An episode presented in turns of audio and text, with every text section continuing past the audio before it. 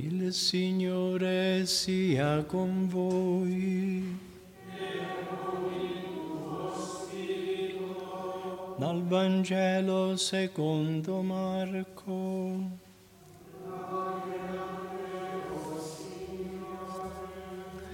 In quel tempo si avvicinò a Gesù uno degli scribi e gli domandò qual è il primo di tutti i comandamenti. Gesù rispose, il primo è Ascolta Israele, il Signore nostro Dio è l'unico Signore. Amerai il Signore tuo Dio con tutto il tuo cuore e con tutta la tua anima, con tutta la tua mente e con tutta la tua forza. Il secondo è questo. Amerai il tuo prossimo come te stesso. Non c'è altro comandamento più grande di questi.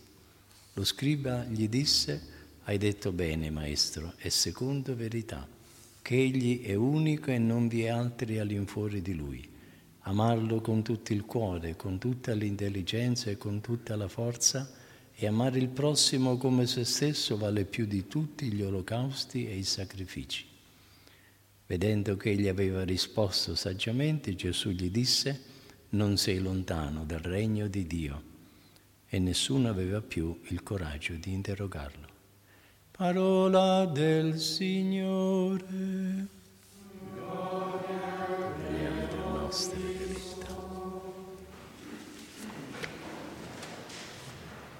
Sia lodato Gesù Cristo.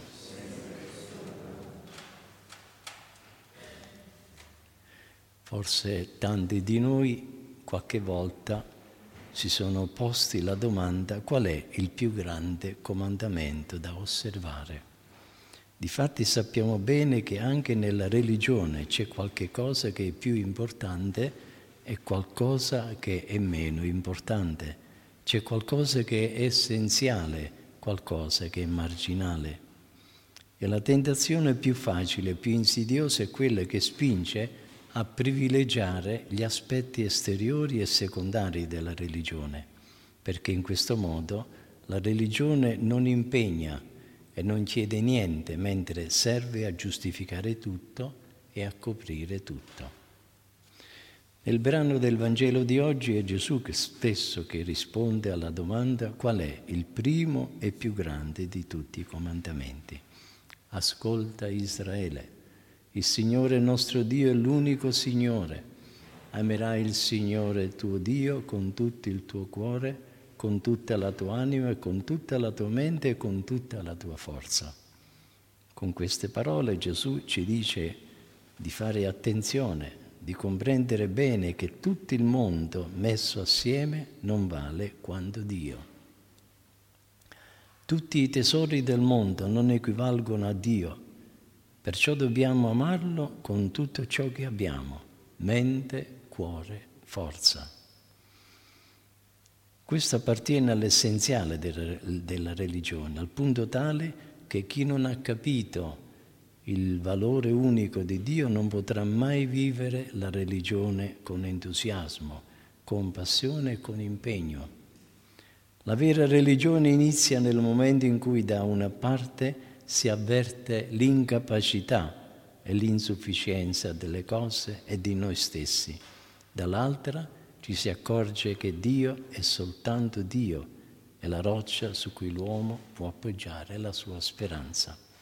Questo è il momento in cui scatta il cammino della santità. Guardate la differenza che c'è tra noi, per esempio, e San Francesco d'Assisi. Egli aveva veramente capito la preziosità di Dio, l'aveva messo al primo posto ed era convinto della validità della sua scelta. Noi invece abbiamo tanti idoli. È purtroppo vera la definizione che è stata data dell'uomo. L'uomo è un testardo fabbricante di idoli, come ritroviamo noi stessi in questa definizione. L'invito di Gesù è attualissimo, Dio è unico, mettilo al primo posto quello che sarà il momento della tua fede e della tua gioia.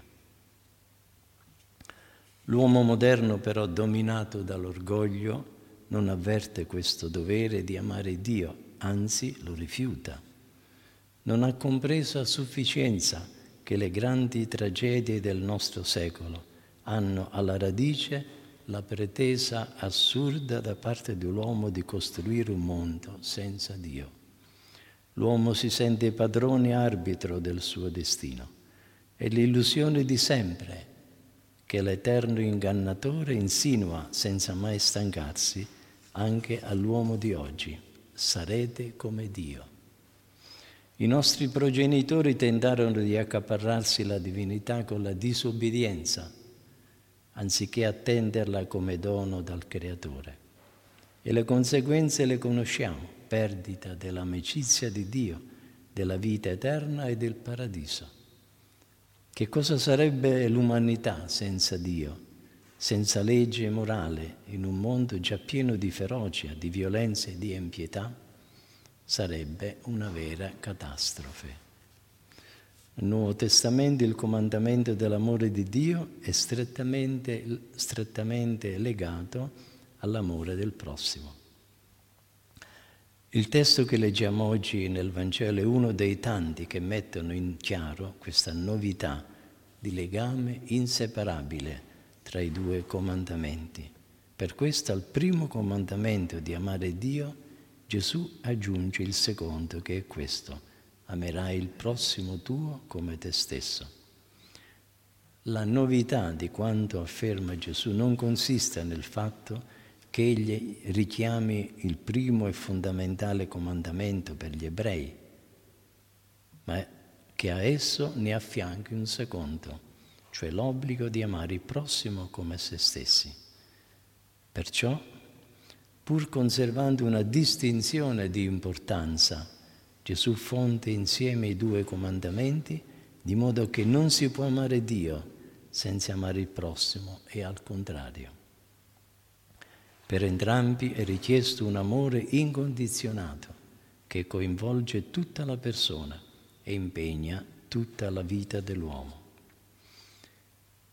Nel Vangelo odierno Gesù ci indica nell'amore di Dio e del prossimo la regola d'oro, l'essenza del cristianesimo, il fondamento della vita cristiana e la norma del nostro agire. Tutti sappiamo però che questa sia difficile, vivere nell'armonia di, questi due precetti. Spesso siamo portati a mettere in risalto uno a discapito dell'altro. È un fatto comunque da tenere presente che l'amore autentico verso il prossimo scaturisce sempre dall'amore verso Dio, come il raggio dal sole, perché è espressione della presenza di Dio nel nostro cuore. Quando il nostro cuore sarà ricolmo del puro amore di Dio, allora potremo dissetare il nostro prossimo. Lo scriba fu pienamente soddisfatto della risposta di Gesù e tenendo presente l'insegnamento degli antichi profeti della Bibbia, aggiunge che l'osservanza del comandamento dell'amore vale più di tutti gli olocausti e i sacrifici. Gesù elogia l'assennato dottore della legge, gli assicura di essere sul cammino del regno di Dio. La Vergine Maria ci conceda la grazia di poter essere veri discepoli di Cristo attraverso un amore genuino e totale verso Dio e il prossimo che coinvolga cuore, anima, pensiero e azione. Sia lodato Gesù Cristo.